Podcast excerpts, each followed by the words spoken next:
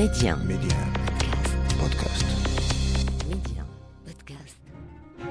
لم تكن الجريمة بكل أشكالها وألوانها مما طرأ على المجتمعات البشرية بل إنها ولدت معها ومن رحمها خرجت عبر التاريخ شدت الأنظار جرائم وذاع صيت مجرمين ووقائع ألهمت العديد من الكتاب وجعلتهم يبدعون الروايات البوليسية تنطلق من وقائع ومن ملفات تعاطت معها أجهزة الأمن تتبع خيوطها وصولا إلى النهاية. قد تكون نهاية أمام القضاء يفصل فيها أو هي نهاية حياة. تعرفت إلى العميد الممتاز الأستاذ عبد اللطيف بوحموش أمدني بقصص كتبها انطلاقا من قضايا تعامل معها من موقعه كمسؤول أمني. أسست على تلك القصص وكتبت لكم الصيغة الإذاعية لسلسلتكم ملفات بوليسية. سلسلة تعود إليكم الآن في صيغة جديدة خاصة بالبودكاست. معكم عبد الصادق بن عيسى في بودكاست ملفات بوليسية.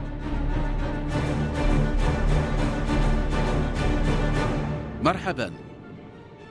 الفقر ليس مرادفا للرذيلة والمظاهر كثيرا ما تكون خادعة. والهندام ليس بالضرورة عنوانا لمستوى الأخلاق ففي الدنيا فقراء كثيرون يمنعهم تعففهم من استجداء الآخرين. وفي الحياة قد نصادف من يظن أن من هو أدنى رتبة اجتماعية منه منبع لكل الشرور. وكثيرا ما تكون الحقيقة خلاف ذلك. في قصة عادل بوخاتم ما يجعلنا نلمس كل ذلك. أتمنى أن تروقكم. بوخاتم عامل النظافة. في حي من أحياء الهامش بالرباط ولد عادل بوخاتم قبل سبعة وعشرين عاما. كان أكبر الأبناء الخمسة لأسرة عبد السلام بوخاتم الذي كان يعمل صباغا. وكما أسر كثيرة في أحياء الهامش كانت أسرة بوخاتم تكد وتجد لتوفر لأبنائها حدا من التعليم يمكنهم من الانعتاق من جاذبية الفاقة. ولكن الحالة الصحية لعبد السلام بوخاتم تدهورت ولم يعد بمقدوره العمل وتوفير ما تحتاجه أسرته. وكما يحدث في أسر فقيرة كثيرة اضطر الابن الأكبر عادل إلى التوقف عن الدراسة. كان في السنة الثانية في كلية الحقوق. في أواخر تسعينيات القرن الماضي كانت بطالة حملة الشهادات قد اتخذت لها ملامح واضحة. ولذلك صعب على عادل بوخاتم أن يجد عملا يتناسب مع مستواه التعليمي. قضى عاما كاملا يبحث عن عمل وفي نهاية المطاف اضطر إلى التنكر لمؤهلاته العلمية على تواضعها ليزعم أن لا مستوى تعليمي له. وقتها فقط تمكن من الحصول على عمل وظفته الشركة التي تتولى التدبير المفوض لنظافة المدينة. في لغة العامة صار عادل بخاتم زبالا. في الأيام الأولى لتسلمه هذا العمل الذي لم يحلم به من قبل كان يحرص على التنكر بأن يضع على رأسه قبعة أو أن يضع نظارات سوداء من الحجم الكبير. كان يخشى نظرات رفاق الدراسة أو الجيران الذين قد يصادفونه وهو يجمع القمامة وينظف الشوارع. ولكن شعوره ذاك لم يدم طويلا. في نهاية الأمر ما يهمه أنه تمكن بفضل هذا العمل من أن يوفر حدا أدنى من متطلبات الأسرة وأن يساعد إخوته على مواصلة الدراسة. خلال عام كامل واظب عادل بخاتم على العمل بجد ولم يعترض سبيله أي مشكل يعيق ترسيمه. كل شهادات المراقبين إيجابية في حق هذا الشاب الذي لم يكن كثير الكلام. في صباح التاسع من مايو من العام 2001 في حدود الثامنة صباحا بينما كان عادل بخاتم في شارع الشفشاوني يدفع عربة الأزبال استوقفه رجل في منتصف العمر. كان أنيق الملبس. ظن عادل أن الرجل سيطلب منه معلومة ما. ولكنه فوجئ به لما توقف وهو يطالبه بأن يرجع إليه محفظته. لما سأله عادل عن أي محفظة يتكلم أجابه الرجل الأنيق بأنه يعني تلك الحقيبة التي سرقها من سيارته. حاول عادل بوخاتم أن يقنع الرجل بأنه ربما أخطأ الشخص الذي يطلبه. ولكن الرجل الأنيق الملبس قال إنه رأى عادل بوخاتم يمر بعربة الأزبال قرب سيارته. كان الرجل الأنيق يصرخ في وجه عادل الذي التزم الصمت. سريعا تحلق حولهما جمع من الفضوليين. كان عادل يلتزم الصمت منذ أن بدا له أن الرجل يلصق به تهمة السرقة. كان أخشى ما يخشاه الشاب بوخاتم أن يساء فهم موقفه من قبل إدارة شركة النظافة وأن يترتب على ذلك تعليق إجراء ترسيمه الذي كان يعني له علاوة في الأجر الشهري ستسعد أسرته الفقيرة حتما. فجأة توقفت عند ذلك الجمع دراجة نارية صفراء تلك التي يستعملها مراقب شركة النظافة. شق لنفسه طريقا بين الفضوليين. سأل الرجل عن سبب نزاعه مع عامل النظافة فرد بأنه سرق منه حقيبته التي كانت في سيارته هناك وأشار إلى المكان حيث كانت السيارة مستوقفة. كانت هناك أمام بناية مهجورة خربة لما اتضح لمراقب شركة النظافة أن عامل النظافة متهم بالسرقة اتصل بالشرطة. بعد حين حضر مفتش إلى شارع الشفشوني. أمر بأن يساق عادل بخاتم وعربة الأزبال إلى المفوضية وطلب من الرجل الأنيق أن يلتحق بهم هناك. تفرق الجمع واستعادت حركة المرور انسيابيتها في شارع الشفشوني استمع رئيس الدائرة الثانية إلى التقرير الشفوي لمفتش الشرطة الذي تدخل في هذه النازلة كما سجل تصريح المشتكي الرجل الأنيق. كان الوضع يقتضي تفتيش عربة الأزبال التي سيقت إلى مقر الدائرة الأمنية بكل ما حملته من قمامة. كان الرجل الأنيق مصرا على أن الزبال عادي بوخاتم دس تلك المحفظة في عربة القمامة على أن يخرجها فيما بعد.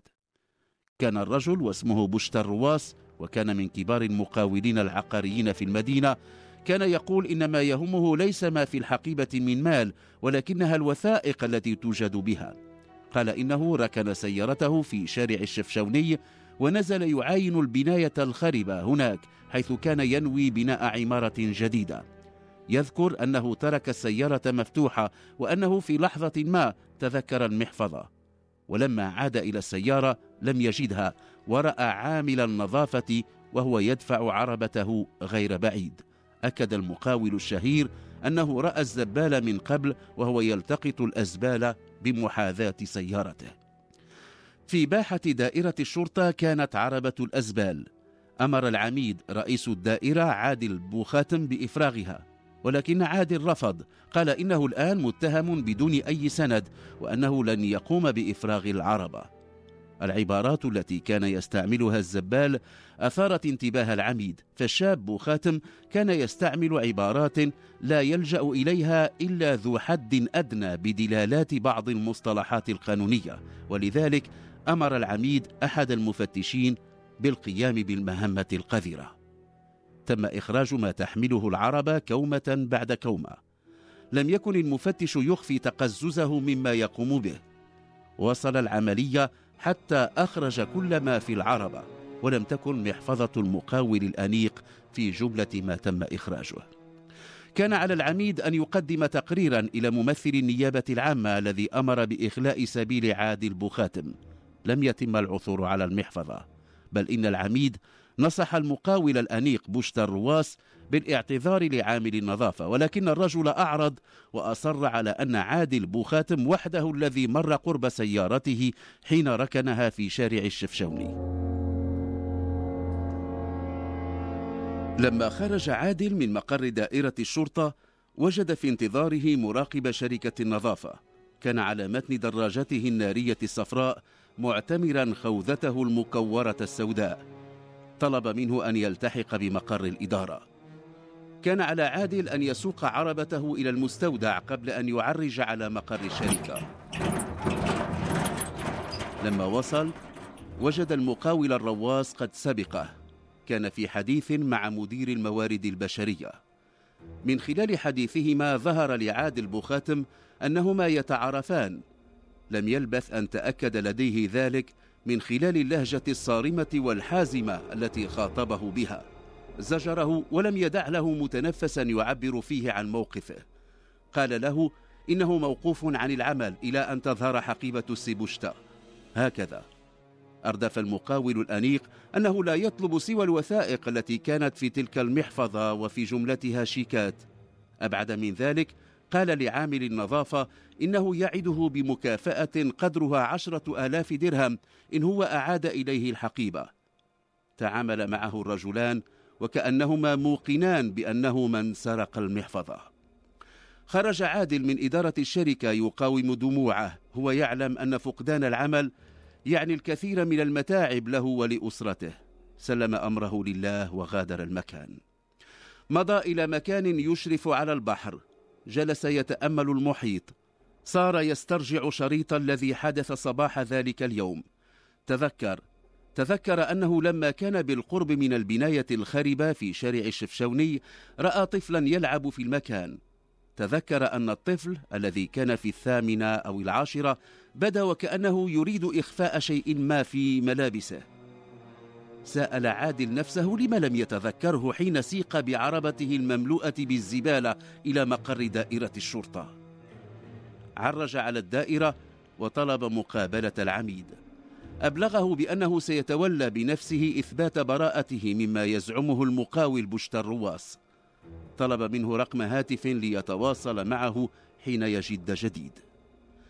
لما عاد في المساء إلى البيت قص على أخويه أحمد والمصطفى ما حدث له صباح ذلك اليوم. طلب منهما أن يساعداه في تنفيذ خطة ستثبت براءته. في صبح اليوم التالي قصد برفقة شقيقيه إلى شارع الشفشوني. تفرقوا في مواقع مختلفة في محيط البناية الخربة وبعد نحو ساعتين ظهر الطفل الذي رآه عادل يلعب هناك صباح أمس قبيل اتهامه بسرقة محفظة المقاول. توجه الصبي إلى البناية الخربة ودخلها. بدا وكأنه متعود على الدخول إليها. تبعه عادل وطلب من أخويه أن يقفل كل المنافذ.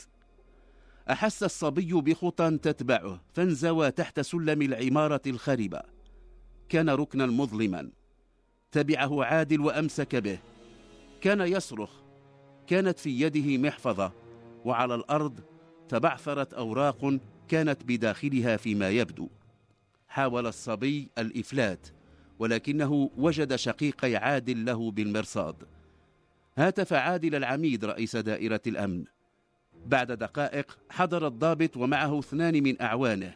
كان عادل في الانتظار. دلهم على مكان الصبي. كان هناك.